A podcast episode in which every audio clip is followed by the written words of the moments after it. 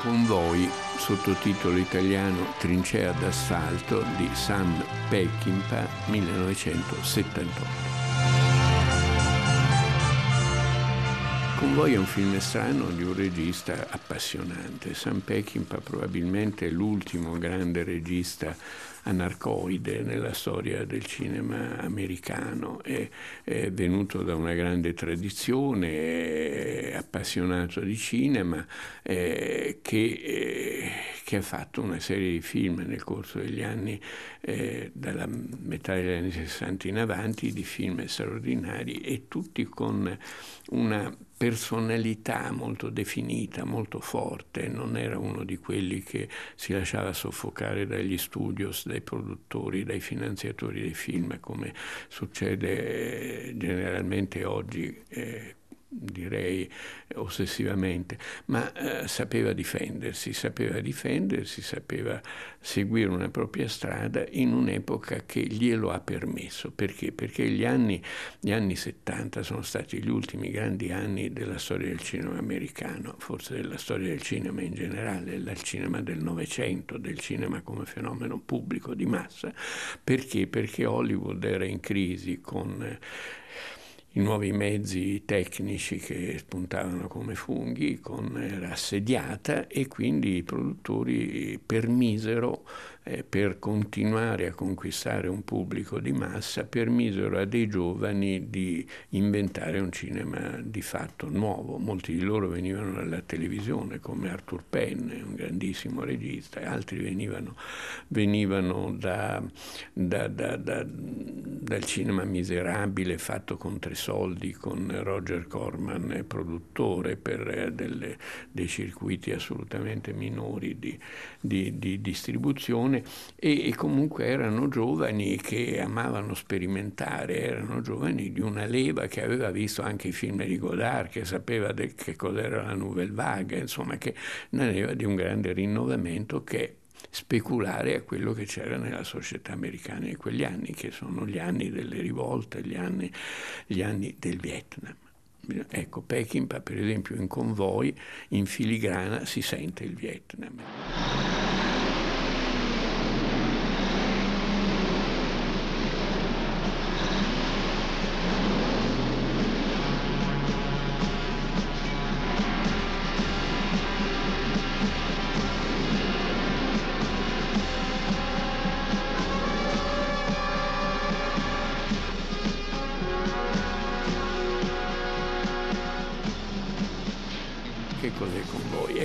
Tentativo di raccontare un mondo poco raccontato del cinema, che è quello dei trackers, quello dei guidatori di mm, grandi camion che attraversano gli Stati Uniti, eh, i grandi cam- i camionisti una categoria di eh, proletariato che ha avuto un suo peso enorme anche nelle lotte di, di, di certe epoche e che eh, per esempio se qualcuno di voi ha visto il film recente bellissimo di Scorsese The Irishman eh, dette vita anche a un sindacato enorme quello diretto da Jimmy Hoffa che fu uno dei sindacati come dire legato alla mafia legato al gangsterismo legato alle tragedie del della, della storia americana di quegli anni, ma che portò alla ribalta questa categoria di operai, di classe operaia, che erano i guidatori di questi camion con i loro enormi rimorchi lungo le autostrade americane, perché il trasporto di viveri, di mezzi, eccetera, avveniva così molto di più che non con i treni, come di fatto avviene ancora, ancora oggi anche in Europa. Allora, Convoi racconta i camionisti gente brutale, gente anche tremenda, gente capace di tutto, perché devono, sono pagati anche in rapporto a quello che riescono a fare, alla, alla loro velocità e quindi nascono lungo le autostrade d'America, nascono amicizie, rivalità, confronti, eccetera, e nascono anche odi, anche mortali, tra camionisti e polizie. La polizia li, li, li, in certi stati, attraversando certi stati, eh, non li sopporta e ci sono degli scontri. Ehi, Anatra, c'è uno sbirro in cielo. Interrompe 1-9, interrompe 1-9. Qui è l'orso che parla. Sono in cielo. Qui sceriffo Lyle Wallace. ad anatra di merda, mi senti? Ehi, dica te su quella specie di carro funebre, anatra, lo so che mi senti! Ehi tu, sceriffo del cazzo, sei pregato di moderare i termini e soprattutto di non insultare il mio meraviglioso camion, chiudo. E tu quel pisciatoio lo chiami camion? È il più schifoso rottame di cesso che ho multato negli ultimi venti anni.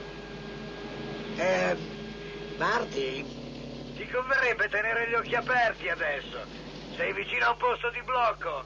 C'è un bordello di orsi armati fino ai denti. Il film non, non, ha una vera e propria storia, sono storie di amici e storie di nemici, storie di guardie e ladri, poliziotti e, e camionisti, insomma, e però ha una mh, forza epica che è determinata anche dal paesaggio, il paesaggio de, degli Stati Uniti, eh, no? la traversata di, di questo enorme paese, insomma, e è determinato da, dalla rozzezza di, di questi individui che sono però che costituiscono tra di loro una, una forza con una solidarietà, con una, sono no, bande moderne di, di, eh, di, unni o di vandali, però dentro un ordine che è l'ordine del capitalismo degli anni, degli anni 70-80. Nella carriera di, di San Peckinpah ci sono molti capolavori, eh, da Sfida nell'Alta Sierra, Sierra Sciarriba, molte volte anche con eh, interventi dei produttori che hanno massacrato i film, come nel caso di Sierra Sciarriba, che era un film potenzialmente un capolavoro, è ancora un bel film perché racconta il Messico nel periodo in cui Francia e Stati Uniti si contendono uh, una, una capacità di influenzare la storia di quel paese, insomma un film storico a modo suo che si serve e anche qui è, è, un discorso molto dubbio, si serve delle acquisizioni di Sergio Leone, dell'Western all'italiana, però anche lì se uno va a vedere le date probabilmente Peckinpah è arrivato prima di Leone a raccontare il in quel modo nuovo, flamboyant, dicono i francesi, no? fiammeggiante e, e, e, come dire barocco, no? Non realistico, iper violento, ma anche un po' visionario, un po' no? una terra mitica, non una terra, non una terra, non una terra reale. E, e, il suo film forse più famoso e forse anche più, più impressionante resta Il mucchio selvaggio.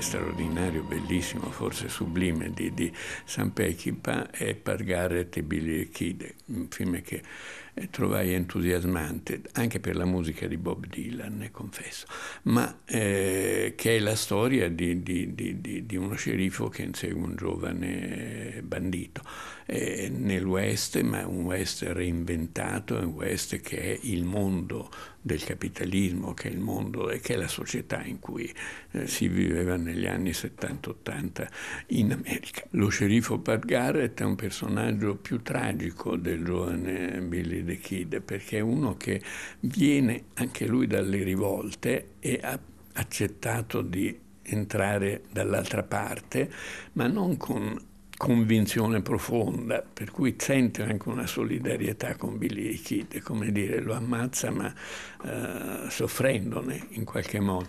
E è questa contraddizione che rende il film così potente, perché non c'è il bene e il male. C'è un male di cui tutti siamo partecipi, eh, in cui però ci sono delle persone che hanno il ricordo del sogno di una possibilità di una vita migliore, di un mondo migliore e quelli che invece ci hanno rinunciato da sempre o che semplicemente sono dei servi e dei criminali. Pat! Io so dov'è il kid! Te lo dirò quando sarai lungo disteso per terra. Saranno le ultime parole che sentirai!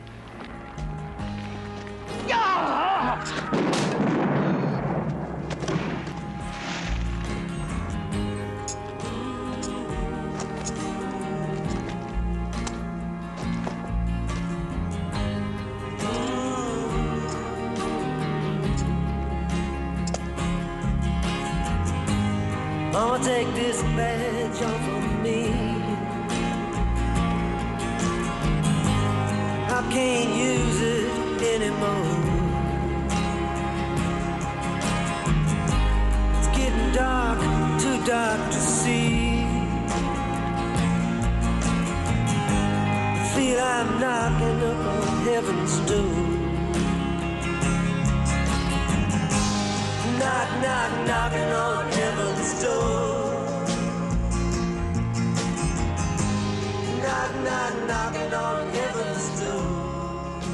Però ne ha fatti tanti, forse quello che alcuni, secondo me, sottovalutati e bellissimi, Getaway per esempio, è un film pienamente anarchico, ma nel senso di un'anarchia positiva, di un'anarchia liberatoria, no? con Steve McQueen, eh, di, di, di, un'anarchia che vede utopica, insomma, di, ha una, una, una, valenza utopica, utopistica e estremamente, estremamente forte. E, e Cane di paglia. E Cane di paglia che è un film che ci impressionò moltissimo perché raccontava di un tranquillo professore eh, che si è preso una casetta in Inghilterra con la tranquilla mogliettina, assediato di fatto da un gruppo di giovani teppisti locali che gli violentano la moglie, gli stru- di tutto gliene fanno, finché eh, lui, come dire, è un mite, Dustin Hoffman, bravissimo nel film, è un mite, uno anche vigliacco, non, non, non reagisce, fino a quando, anche quando gli stuprano la moglie, non reagisce di fatto. Quando reagisce? Quando gli assediano la casa. La casa no, la tana, in un modo veramente da, da primitivo, da, da, no? la, tana non si tocca, la tana, e allora si organizza e diventa anche lui all'altezza dei suoi, dei diventa molto più abile che i suoi giovani persecutori e li fa fuori tutti più o meno. Sono film abbastanza terribili di quegli anni che però riportano, come dire, sono anni in cui l'illusione, chiamiamola così, marxista di salvare le società, l'illusione eh, freudiana di salvare gli individui e si trovano di fronte a una crisi, no? finiscono le rivoluzioni, vengono le, le, la decolonizzazione, insomma vince il male dovunque vince il male e si prepara all'epoca in cui noi viviamo oggi, in cui non c'è più il conflitto. Ecco, i conflitti spariscono, vengono soffocati. E in questa epoca rivedere i film di Peckinpah fa un certo effetto proprio perché mh, ti dà l'idea che c'è stato un momento in cui tutto era possibile, poteva succedere di tutto. Ecco, il Vietnam, ripeto, era il sottofondo di questo film e con voi lo si vede pensando al Vietnam, lo si vedeva allora, adesso non lo so lo spettatore che cosa può vederci, ma allora lo si vedeva pensando al Vietnam, pensando a quell'America, pensando a questo ritorno nella civiltà, dalla civiltà una forma di barbarie, non più Freud e Marx, ma Jung e Darwin. Documenti, per favore. Amico, hai sbagliato persona. È colpa di quella tizia del Jaguar. Mi ha superato a 80 miglia all'ora. Poi mi si è piazzata davanti e ha rallentato per pettinarsi. E non Comunque, mi lasciava passare. Sei in contravvenzione per aver superato il limite di velocità di 11 miglia. Cristo, ma è una multa di 100 dollari. Appunto. Beh, eh, comunque ne valeva la pena. Come ne valeva la pena? Ecco, vedi, quella brunetta sul Jaguar non ha le mutande. Gli ho dato un'occhiata giù e ho visto un bel panorama. E quale panorama? Cerco di capire. Quella sventola gira senza mutande. Guardala.